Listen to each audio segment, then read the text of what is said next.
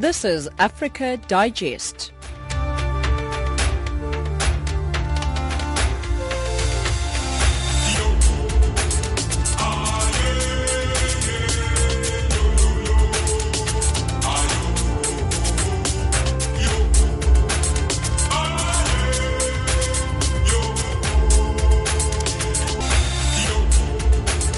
1700 hours Central African time. Good evening and welcome to Africa Digest on Channel Africa, the voice of the African Renaissance. We are coming to you from Johannesburg in South Africa and our frequency 9625 kilohertz on the 31 meter band to Southern Africa. Hello, my name is Spumele Lezondi and I am with Onel Ntinti, Wisane Matebula and Musibudi Makura. Let's take a look at the top stories. The military in Burkina Faso takes to the airwaves confirming that a coup has taken place. South Sudan sanctioning its military chief will not help to, to the peace process. In economics, Nigerian Central Bank governor rules out a Naira devaluation. And in sports, the world awaits a start of the 2015 World Cup in rugby. But first, the news with Onel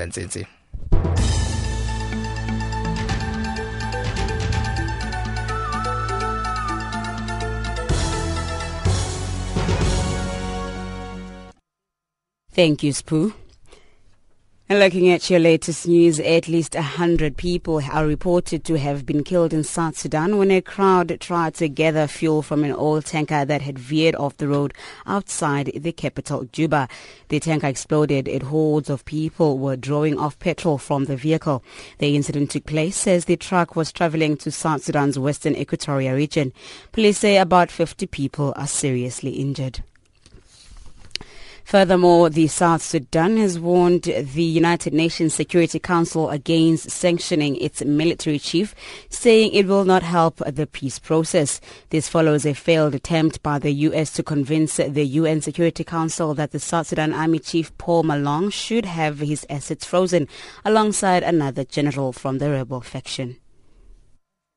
The South Sudan government has spoken strongly against the idea of sanctioning its military chief, Paul Malong, as the Deputy Foreign Affairs Minister for South Sudan, Peter Bashir, explains. We are constructively engaging our international partners. We are also engaging in the UN. I was talking to our partners, the Americans and the Troika in general, because uh, there is one fact which I want to state very clearly, and uh, that uh, if there is anybody who should be given credit for supporting the president's signature to this uh, compromise peace agreement is General Malong. Although the sanctions against the chief military officer of South Sudan Army has been held for now, there is a high probability of it being revisited again for discussion.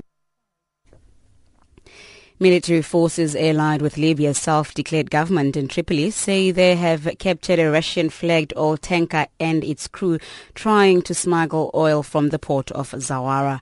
A senior official with Tripoli allied naval forces, Tawik Al-Skiz, says 11 Russian crew had been detained and taken to Tripoli port. All port and fields are often caught up in the conflict for control of assets in the North African OPEC state. The United Nations is trying to negotiate an end to the conflict. And finally, Niger's health workers are in a re- relentless fight to save children in the semi-desert country. UNICEF reports the country has the worst infant mortality rate in Africa at 127 deaths per 1,000 births. Cases of malaria and severe diarrhea have clearly diminished since last year, and serious pneumonia cases have pretty much disappeared. According to UNICEF, health indexes have improved significantly in the past five years. For Channel Africa News, I'm Onel Ntinti.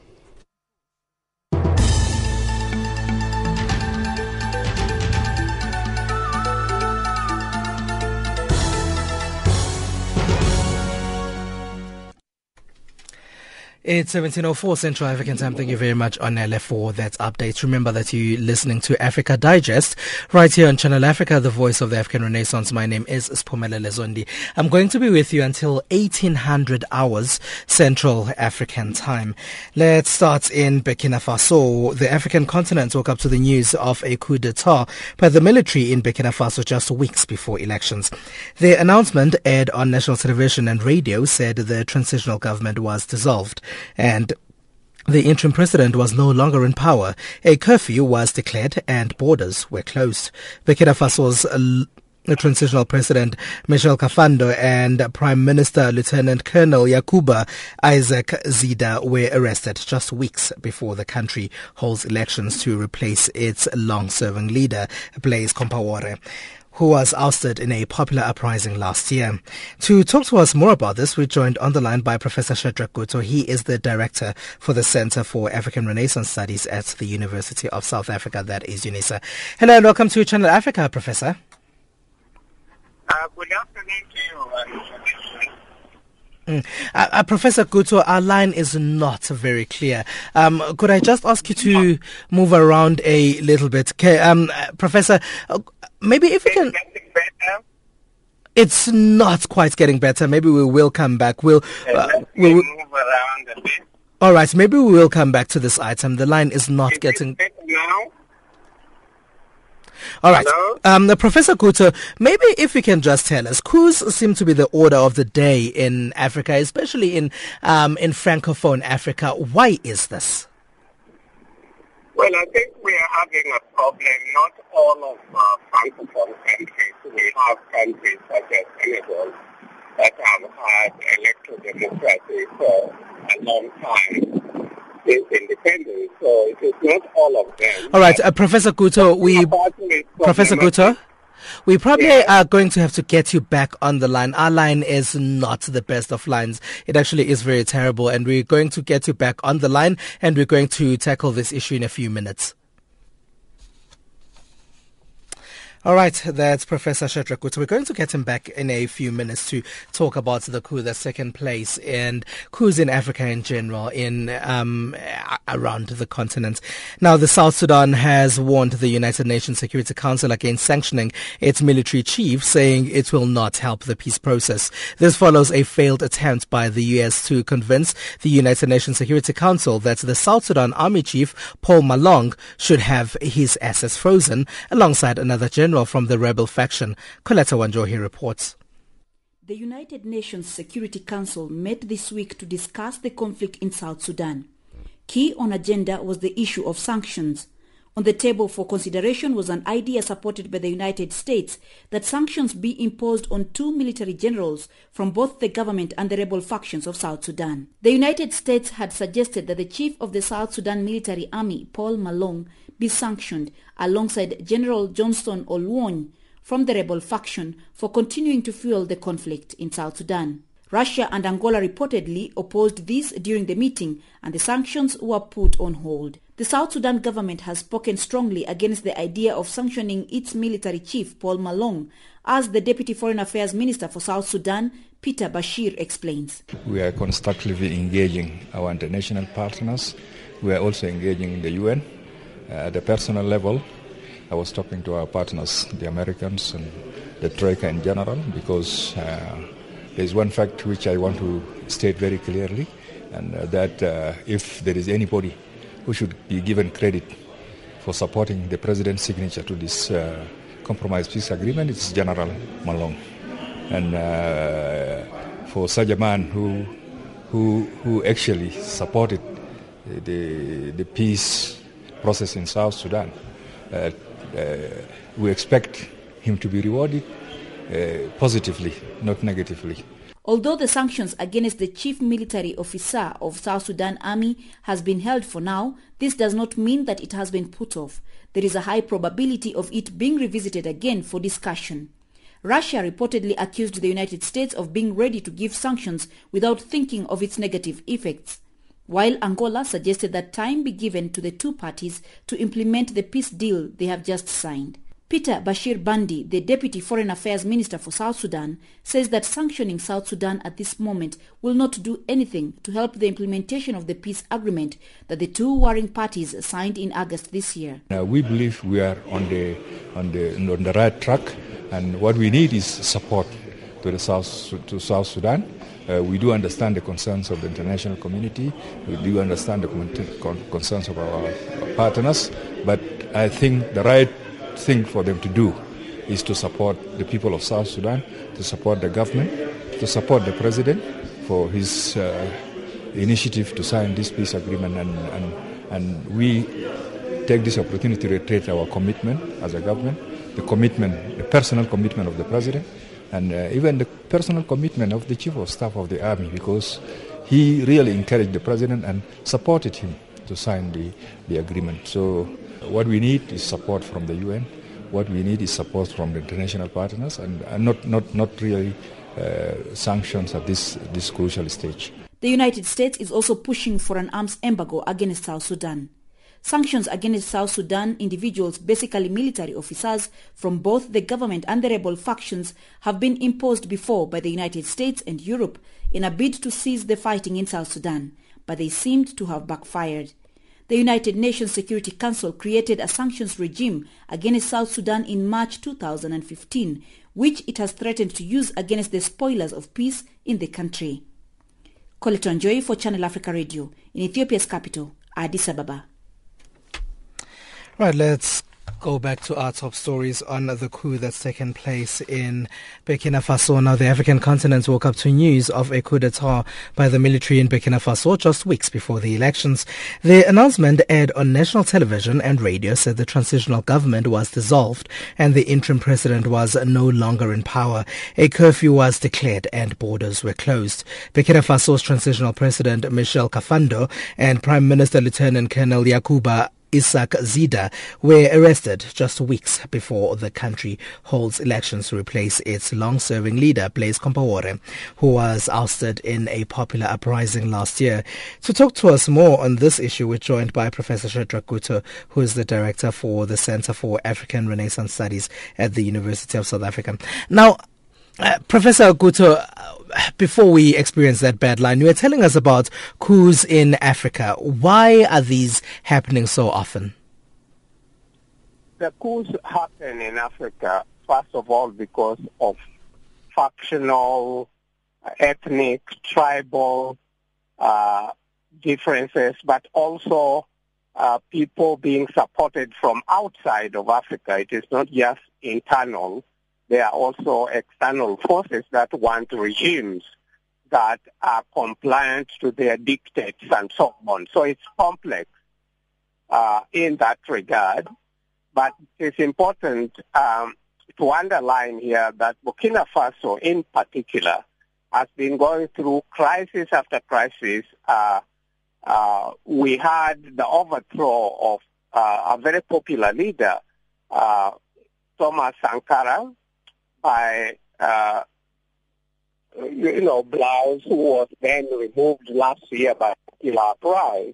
At the moment, what is difficult here is that this is a real coup. It's not like last year when Blaise Compaoré was removed by popular uprising. This is a coup and therefore violates the African uh, Constitutive Act of the African Union, which says very clearly that uh, any change of government through unconstitutional means means the country will not participate in the affairs of the union, but also there could be interventions by the Africans uh, through the Peace and Security Council.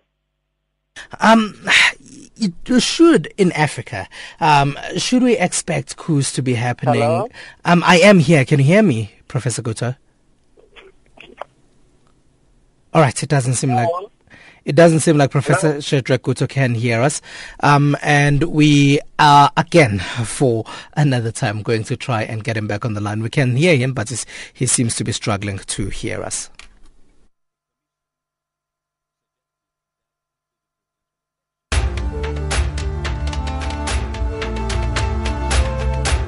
This is Africa Digest.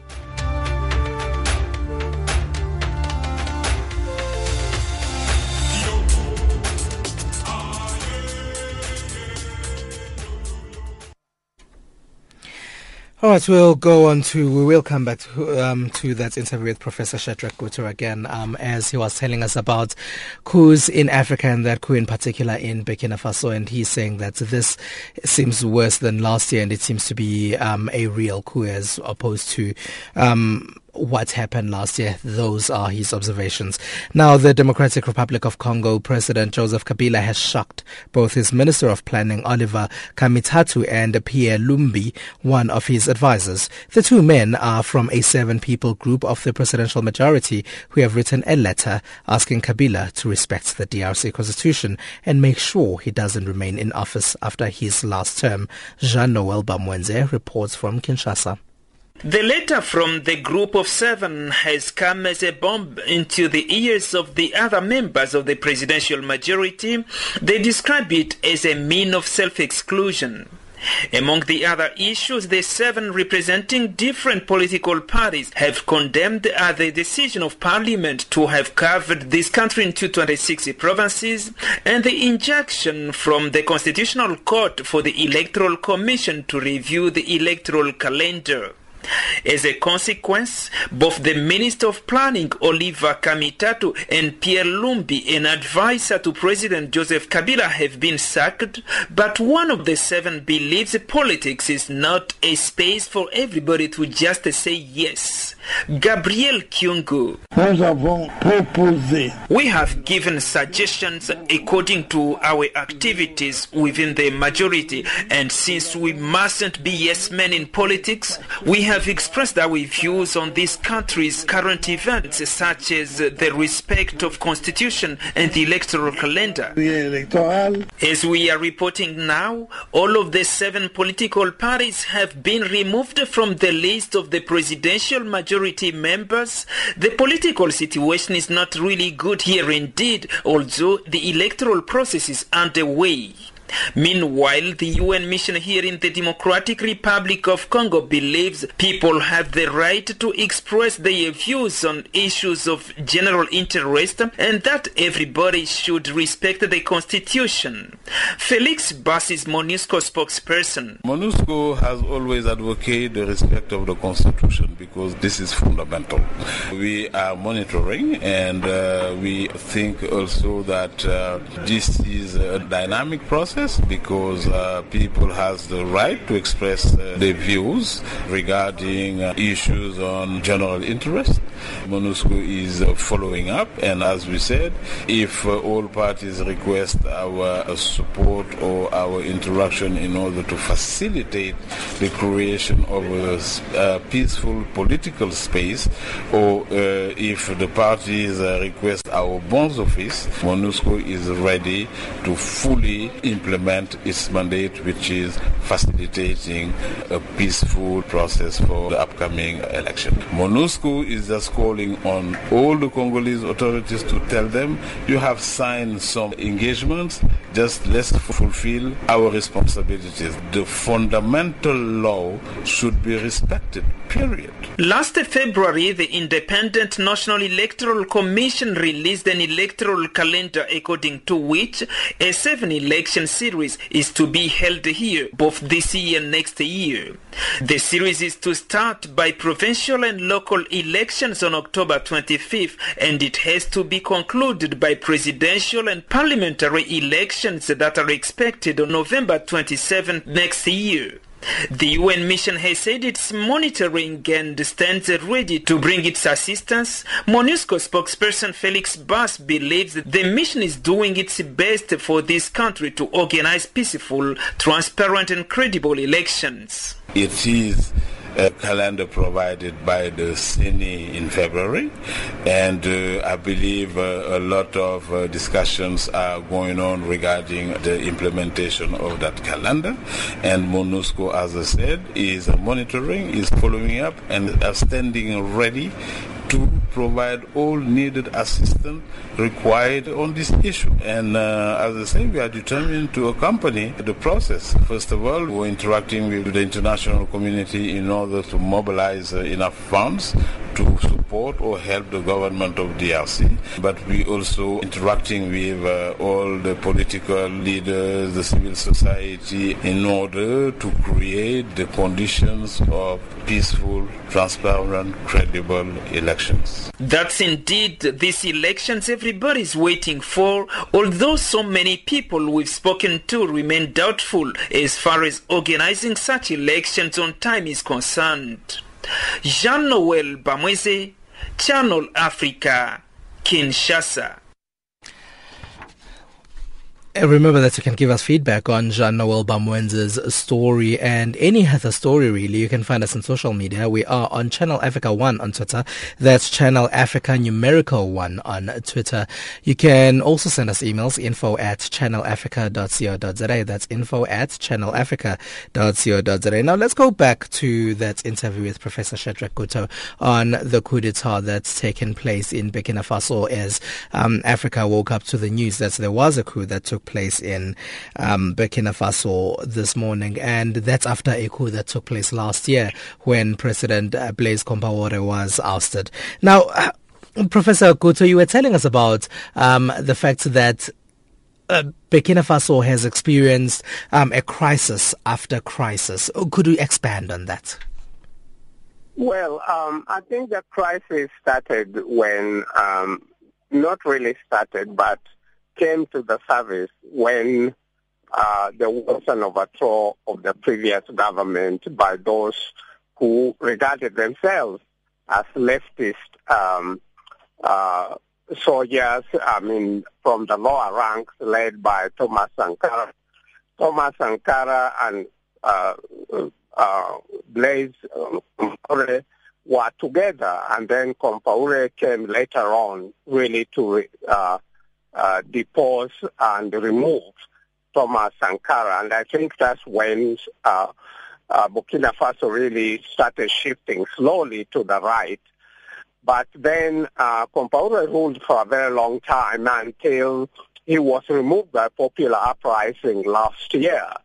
And when he was removed, that was not a coup d'etat. It was really people's power, removing a dictator, an autocrat, and so on and uh, there were no serious consequences from the rest of Africa. This time around, this is a coup d'etat. And uh, coup d'etat or change by go- government through armed, uh, you know, overthrow of the government is uh, contrary or violates the core principles and objectives of the African Union.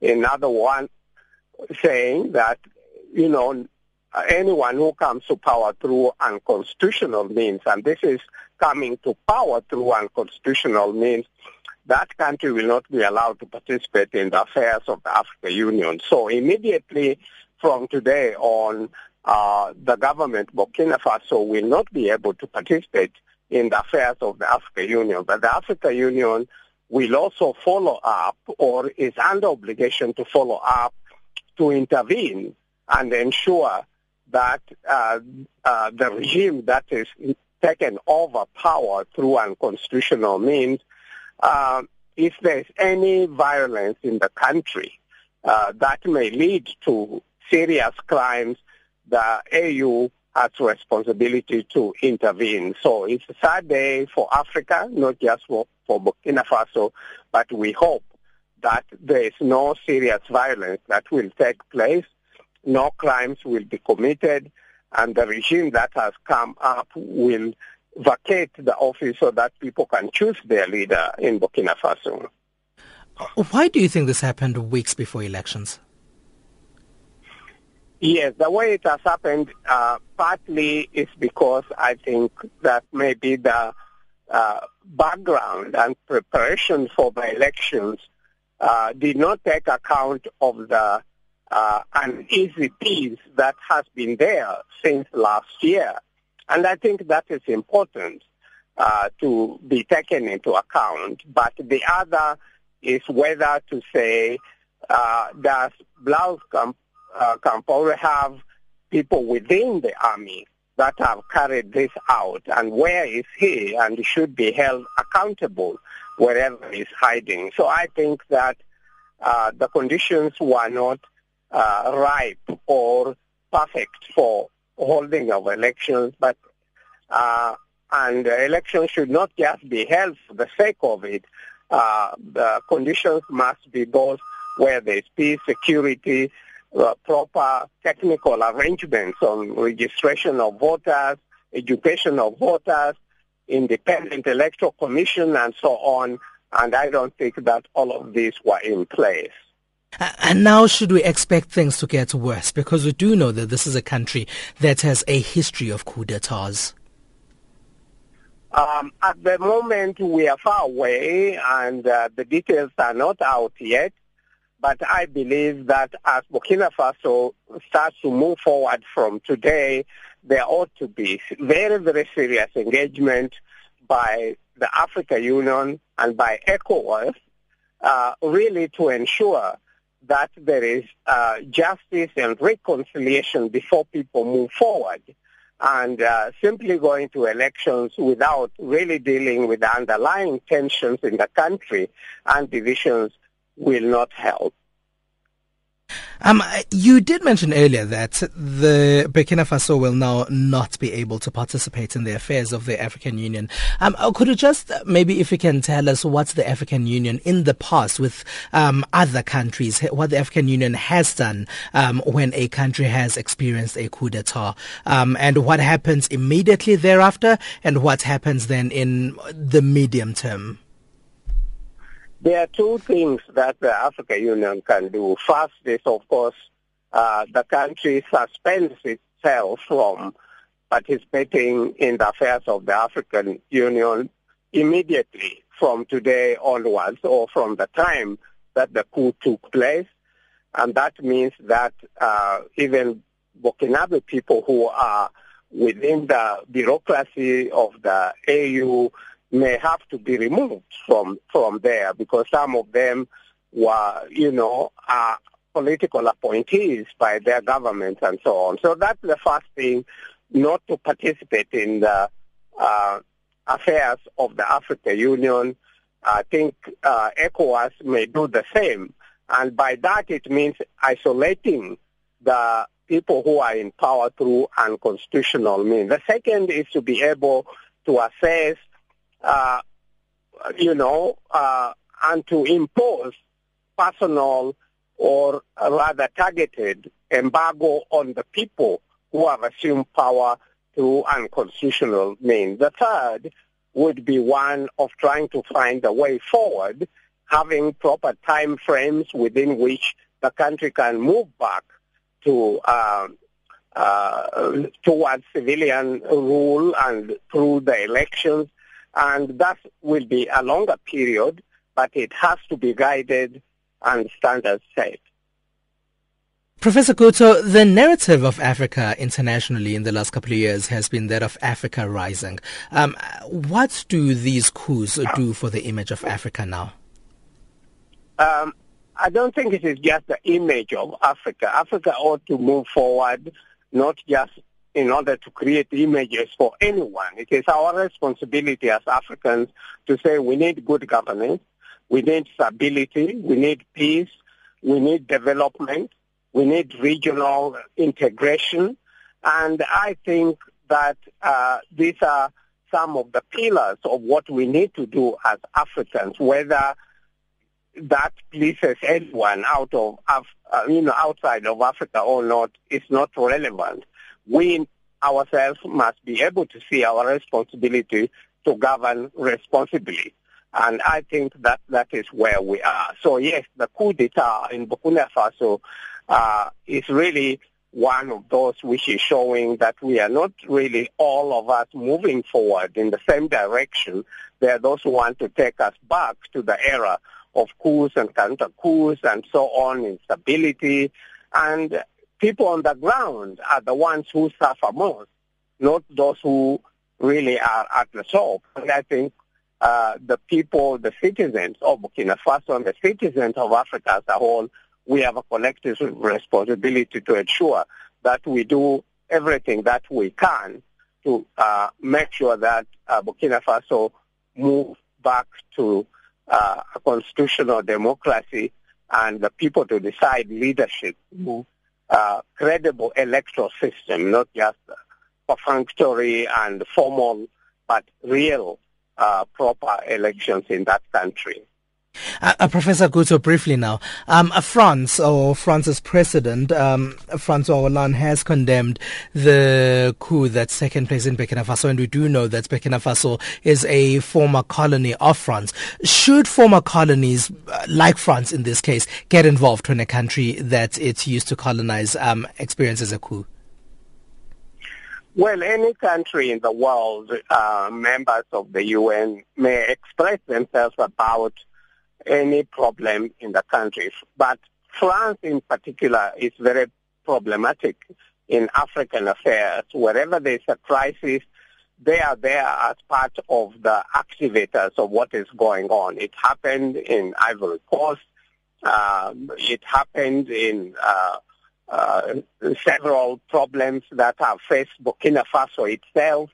And uh, wherever there are problems, France is always there because it wants to determine uh, uh, the uh, direction that the country is moving in, in particular uh, to allow French economic interests to dominate or to be prioritized in uh, countries that were under uh, French rule in the past. And I think it is France as a paradigm of neo-colonial uh, hegemony over its former colonies, and we need to deal with that also. So yes, France may make whatever noise it makes, but uh, is it one that is talking about France itself really removing itself from a position of engineering some of these problems uh, on the African con- continent and creating instability, and for France to compete with everyone who wants to engage with Africa uh, in clear uh, bilateral or trilateral yes. relations or multilateral relations right. that benefit Africa and that creates stability. All right. Thank you very much for joining us, Professor Shadrack Gutto. You are welcome. Thank you, and the listeners. Mm, Professor Shadrack Gutto is the director for the Center for African Renaissance Studies at the University of South Africa. It's time for news headlines. Here's on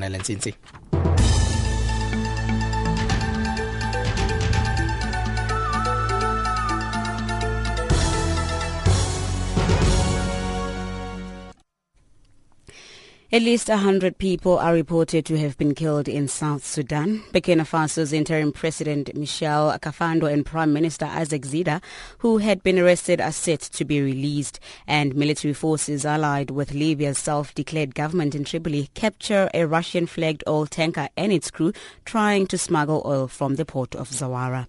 Channel Africa News, I'm Onelin Tsinsi.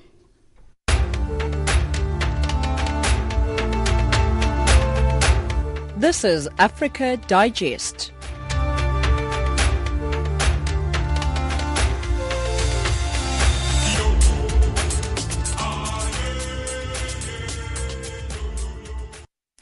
Your time is 1732 Central African time. Thank you very much, Onele, for that update. September is Cervical Cancer Awareness Month in South Africa. Although cervical cancer is a preventable disease, thousands of South African women die from this devastating disease every year. Unbelievably, this form of cancer remains the most common female cancer in women who are aged between the ages of 15 and 44. To discuss this further, we're joined on the line by Angela Ferguson from the Dance for a Cure, a non-profit organization. Hello and welcome to Channel Africa, Angela. Thank you very much. Nice to be here. Angela, maybe if you can just tell us what cervical cancer is first. So, cervical cancer is caused by a virus called um, HPV, not HIV, HPV, and it attacks the cervix of a woman, which is generally undiagnosed. So it's, it's known as the silent killer. So then what we need to do is then go for our pap smears regularly to try and have early detection so that you can pick it up and then it's generally a treatable disease. Or even better, we can vaccinate our children to prevent them from getting the disease altogether. Um, why is it necessary to dedicate a whole month to cervical cancer? I think because it just doesn't get the, the coverage that it needs. I think you speak to people about cervical cancer and they don't even know what it is. They certainly don't know what, what it's caused from. They certainly don't know what they could do to prevent it. And yet everybody knows about breast cancer and it's, it's a far more cancer in women in South Africa than breast cancer is. Um, I think also people don't really like to talk about it um, because it, it is sexually transmitted, so it's kind of something that you don't want to talk about. But it, it, the awareness certainly needs to be there and needs to be raised in our country. Interesting that you say the month is for awareness, but awareness remains low. Why is this? I don't know. I don't know whether it's um, people just, just again, as I said, don't want to talk about it, or whether people think it's going to happen to somebody else and not to them, or it's linked to the pap smear that nobody wants to go and do. Um, it's just not something that you want to talk about. It's just not. It's not a nice topic, and I, I think people just pretend that it's not happening. And we need to get past that, and we need to make everybody aware just how important the vaccine is, and just how important the pap smear is. And being aware, early detection is key. Um, interesting as well that you're talking about the fact that this can be detected if women go for a regular pap smear. Um, but does South Africa possess the means to prevent this form of cancer? Yes, um, I think that uh, very gratefully the, the government has certainly come on board in terms of the vaccine. Um, they are targeting nine-year-old girls um, mainly because the problem is that large that they have to have a, a focused criteria in which to start addressing the problem. And um, the ideal time to have the vaccine is before sexual debut. So at nine years old, we're hoping that that would be a good time to get that vaccine. But there's still a huge amount of girls that have missed that opportunity to, to get the vaccine. And um, people who are, are outside of the catchment um, in the private sector also need to have that vaccine. So, and then in addition to that, in terms of the pap smears, um, the government do allow women every five years to have a free pap smear done at the clinics.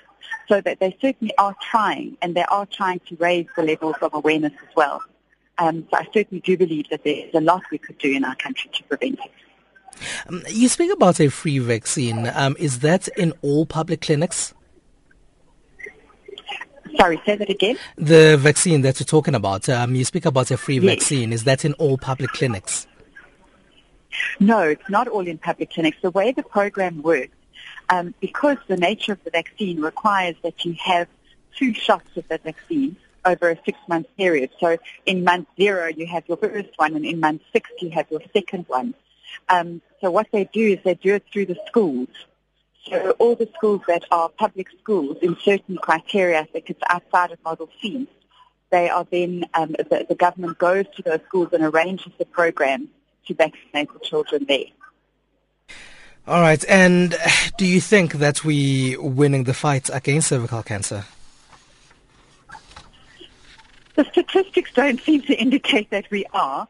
But I think if with the rollout of these programs and the rollout of the awareness and the uh, the uh, the drive towards having the pap smears as well, I think we'll see those statistics improve dramatically.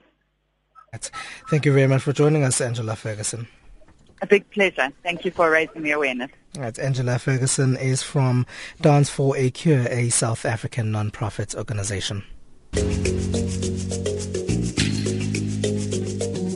This is Channel Africa, South Africa's official international public radio station on shortwave, internet and satellite. From an African perspective, listen to Channel Africa in English, Kiswahili, French, Silozi, Portuguese and Chinyanja, informing the world about Africa. Channel Africa, the voice of the African Renaissance. Your time is 1738 Central African Time. Send us emails info at channelafrica.co.za, info at channelafrica.co.za. You can also send us tweets on Channel Africa 1, Channel Africa numerical 1 on Twitter. You still listen to Africa Digest and my name is Spumelele Zondi. Global Research and Measurement Group Nielsen has released the results of its very first African Prospects Indicator API, a measure of how various sub-Saharan African countries compare. The report explores macroeconomic prospects of business, consumer and retail factors. Nigeria tops the overall ranking, followed by Cote d'Ivoire and Kenya. And Mahlangu reports. Nielsen's survey included 26 sub-Saharan African countries, but only nine countries were ranked due to the up-to-date nature of their economic indicators. The nine countries were Nigeria, Cote d'Ivoire, Kenya, Tanzania, Zambia, Cameroon, Uganda, Ghana and South Africa, which together account for 71% of the sub-Saharan gross domestic product. The judging criteria for the macroeconomic category included size of the economy, growth prospects of the economy, as well as the inflationary pressure measures. The business prospects category saw business executives who do business around the continent rank each country based on their perceived growth prospects. The consumer prospects category looked at whether retailers believed that spend in their stores is increasing or decreasing. The retail prospects category examined actual retail sales figures in the different countries. Ailsa Wingfield, Head of Content and Marketing for Africa for Nielsen, explains how the report came about. So the launch came about, we were looking at how do our investors, potential investors or existing investors from a client point of view look at opportunities and how do you um, assess those opportunities. And this is traditionally done by using a lot of macroeconomic data, about identify, you know, large markets from an um, economy point of view or large consumer markets from a population point of view, which gives you, yes, one way way of looking at opportunities across the continent. But certainly, there's many more dimensions to that. So what we wanted to be able to do was bring more dimensions to be able to have a look at how do you really look at tapping into that potential. According to the findings, Nigeria tops the API ranking. It has, however, slipped in terms of the business and retail prospects ranking.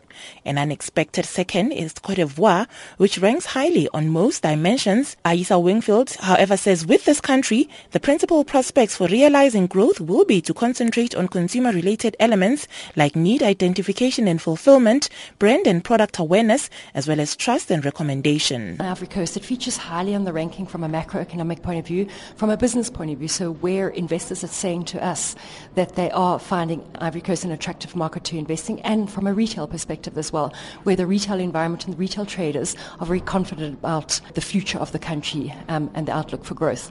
Certainly from a consumer point of view, there's opportunity for consumers or a focus um, to bring products to consumers there. But certainly, again, increasing stability over time, uh, much more investment happening there, um, which has certainly changed the whole environment and made it more open for, for investment. She says the report will be released quarterly. So this is our first Africa Prospects Indicator. What we'll be doing is producing and updating the results on a quarterly basis. So we'll be able to track the sentiment on these four dimensions on a quarterly basis. Brian Sun, the operations manager for Africa at Nielsen's, has more on the purpose of the report. What we're trying to do with the Africa Prospects Index is to give our clients one view across Africa. So what we found is there is there's a lack of information, um, a lack of consistent information across Africa. Um, and so we're trying to take all different aspects from macroeconomic to consumer to retailer and combine them into one number so that people who are interested in investing into Africa can have one single source of information that they can turn to to understand um, what are the prospects on the continent, and how those prospects are evolving over time. He says the findings were generally expected with a few exceptions. I think overall the findings are generally as expected with a few exceptions. So one of the biggest ones being that Ivory Coast has come out uh, at the top of the list. I don't think there's any surprises around the big countries like Nigeria, Ghana, Kenya, um, South Africa, probably lower than expected but I think that's also due to some of the recent uh, economic challenges that we've had here uh, in terms of inflation and whatnot. I think another surprise for us is that Nigeria actually came.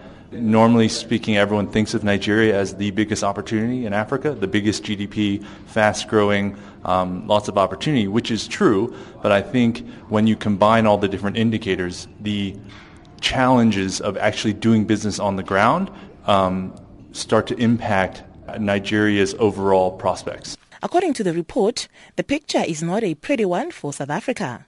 The country ranks 8 in three of the categories macroeconomic factors, business prospects, and retail prospects. It moves up slightly in the consumer prospects ranking, coming in at 6th. Overall, South Africa ranks in ninth position. Brian Sun says South Africa is a different country than the rest of sub-Saharan Africa. I think when we look at a country like South Africa, we just have to keep in mind that when we're looking at these prospects, South Africa is a very different country than the rest of sub-Saharan Africa. Um, so when we think about it, while it's still a developing market, it is very developed. Um, and we've got a lot more infrastructure in South Africa. We've got the modern trade aspects, the, the big supermarket chains. We have consumers with more disposable income. Um, but at the same time, you don't get the high growth rates that you get when you're looking at countries like Nigeria and Kenya, which are very truly developing markets. That was Brian Sun, Operations Manager for Africa at Nielsen's, reporting for Channel Africa. I'm Kantla Mahlangu in Johannesburg. Your time is 1744 Central African Time right here on Africa Digest on Channel Africa, the voice of the African Renaissance. It's time for your economic news. Here's Wisani Matebula.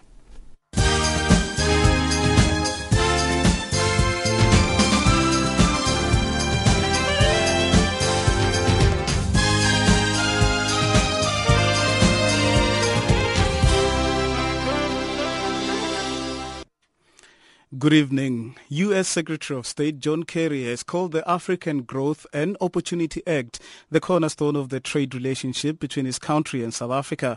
He was speaking at the conclusion of a biennial strategic dialogue with South Africa's International Relations Minister Maite Nkoana Mashabane, where issues of regional security, trade and development and public health were discussed. Kerry again reiterated uh, the U.S. view pushing for improved access for U.S. meat exports to South Africa. The United States is really pleased that South Africa has seized the opportunity to export high quality goods tariff free to the United States. And in our discussions today, we talked about the need for improved access for U.S. exports of chicken, beef, and pork in order for South Africa to be able to best benefit fully from AGOA's generous trade preferences. That's the very definition of fair trade that would best serve the interests of all, including South African consumers. South African asset manager Investec says first half operating profit will be at 374 million US dollars. This despite a slump of the South African rand. Revenue is expected to be marginally higher than a year earlier. The company expects impairment to be down 20%. Investec makes uh, most of its profit in South Africa, where the continent's most developed economy shrunk by 1.3% in the second quarter. And top officials of a global organization fighting to prevent illegal fishing in international waters have returned home from the Kenyan capital, Nairobi, where they presented an extensive report featuring illegal fishing on the Indian Ocean waters of Somalia. The report shows that notorious foreign fishing fleets in Somalia waters come from 13 countries in Europe, Asia, Africa, and the Arab world. Secure Fisheries Associate Director Kaija Hurlburt explains. So in Somalia, we find that there are three times the number of foreign vessels fishing as IUU fishers in Somali waters than are, are the domestic Somali fisheries fleet.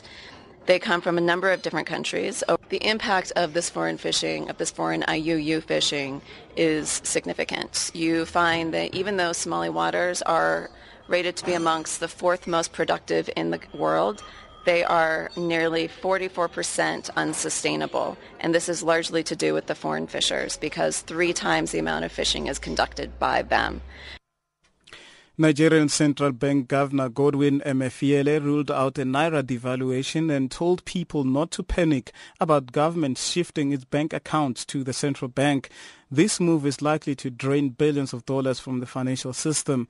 The policy is part of new President Muhammadu Buhari's drive to fight corruption. Analysts say it could suck up as much as 10% of banking sector deposits in Africa's biggest economy, hammering banks' liquidity ratios. And the Kenyan currency is trading at about the right level and its volatility should settle once the US decides whether to raise interest rates. The shilling fell 14% this year to 106 shillings per dollar. The currency has weakened as investors moved money to safer assets in anticipation of higher U.S. interest rates, slowing revenue from the country's top foreign exchange earners, which is agricultural exports and tourism, has contributed to weakness in the currency. The central bank has intervened and sold dollars to smoothen volatility in Kenya's foreign exchange markets. And finally, the Central Bank of Kenya will wait up until early next year before hiking interest rates again, having already loaded 300 basis points this year to bolster its currency and stave off inflation.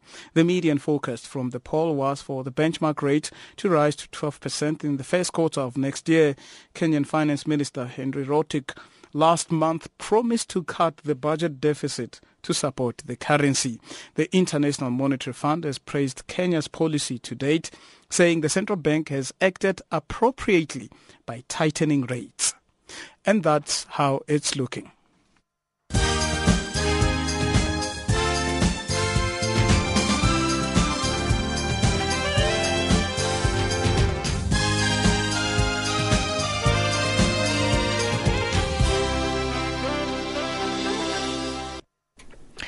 It's time for sports news. Here's Musabudi Makura.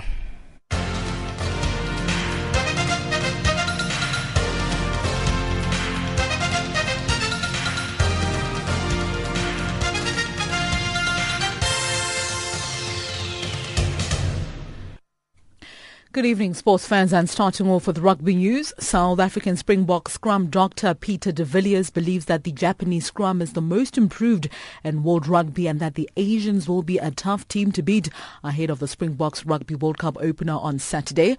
De Villiers says it will be important for the Springboks to get off to a good start in the tournament while giving some of their players who have been injured enough time on the field. Momentum. I think it's very important for us to get momentum, get a good start to the competition.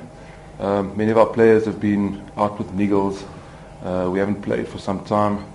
So it's actually quite easy to find motivation for, for this game for our own purposes rather than concentrating on, on the opposition. Meanwhile, Springbok loose forward Siya Kolisi says there is a great atmosphere and an air of excitement in the team ahead of their game against Japan and that all the players are eager to finally get on the field and play.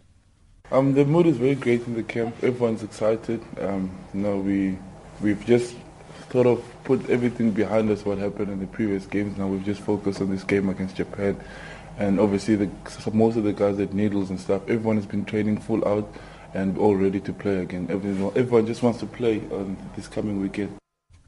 On to local football news, Ajax Cape Town and Kaizer Chiefs will square off in the MTN 8 final at the Nelson Mandela Bay Stadium in Port Elizabeth this weekend in a contest that pits two form teams against each other. Kaizer Chiefs head coach Steve Komphela is slowly settling at Chiefs after taking over the reins from Englishman Stuart Baxter. Komphela is on the brink of winning his first trophy in top flight football. He says he's aware that the club supporters demand nothing less than trophies. He says the big support in Port Elizabeth will be a major factor. I think the beauty of being Kaizer Chiefs is that wherever you go, there's people who love you whether you go to KZN, whether you go to Limpopo, you go to Northwest, Eastern Cape, Western Cape, they will always be there to support you. The challenge is can you give them what they want? We hope to give them a good performance and a good result. Truly so, Eastern Cape are very nice with us. They love the team. This team is just lovable. And let, let's give them what they love. Meanwhile, Kaizer Chiefs captain Simphiwe Tshabalala says their aim is to defend their title come Saturday. Yeah, the expectations are high, you know, as as uh, the defending champions, you know, for us to retain the trophy. And I think it's so far so good. Uh, we are on the right track, and this is the final hurdle that we need to overcome. And you know, um, I trust that we will meet those expectations on Saturday. And finally, tennis news. Tennis South Africa has announced that Boland Tennis will be hosting three future events in November. The three events will be sponsored by Jedekal and will run consecutively at the Marties Tennis Club, the Kunzberg Sports Grounds, as well as the University of Stellenbosch. There will be the singles and doubles draws for both men and women. Leroux Conradi, the tournament director of the future events, says such tournaments are the first steps any professional tennis player needs to start a career. so futures is the starting point of a professional tennis player's career. Um, you have to start there, and if we can get as many as possible of them in the country, uh, we will definitely uh, lay a good foundation for ourselves to get players through the system like a Kevin Anderson, who did extremely well at the U.S. Open and Wimbledon in this year. So it's of the utmost importance. The Zaya Sports News at the Sawa. Stay tuned to Channel Africa, the voice of the African Renaissance.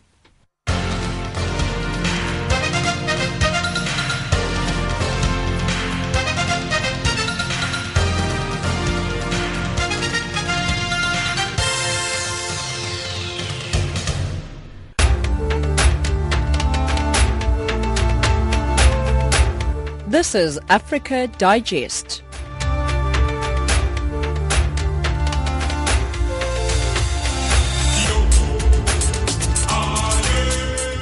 Let's take a look at our top stories. The military in Burkina Faso takes to the airwaves confirming that a coup has taken place.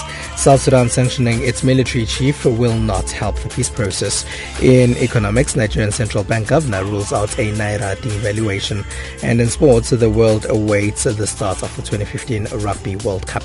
And that wraps up Africa Digest for this hour. From myself, Skumele Lezondi, producer Luyanda Maome, technical producer Sfiso Mashiho, and the rest of the Africa Digest team. Thank you very much for listening. For comments on the show, send us emails info at channelafrica.co.za, info at channelafrica.co.za. On SMS, run plus 27796957930 plus 27796957930. On Twitter, we are on Channel Africa 1. We leave you with Ngom Sopa Indando.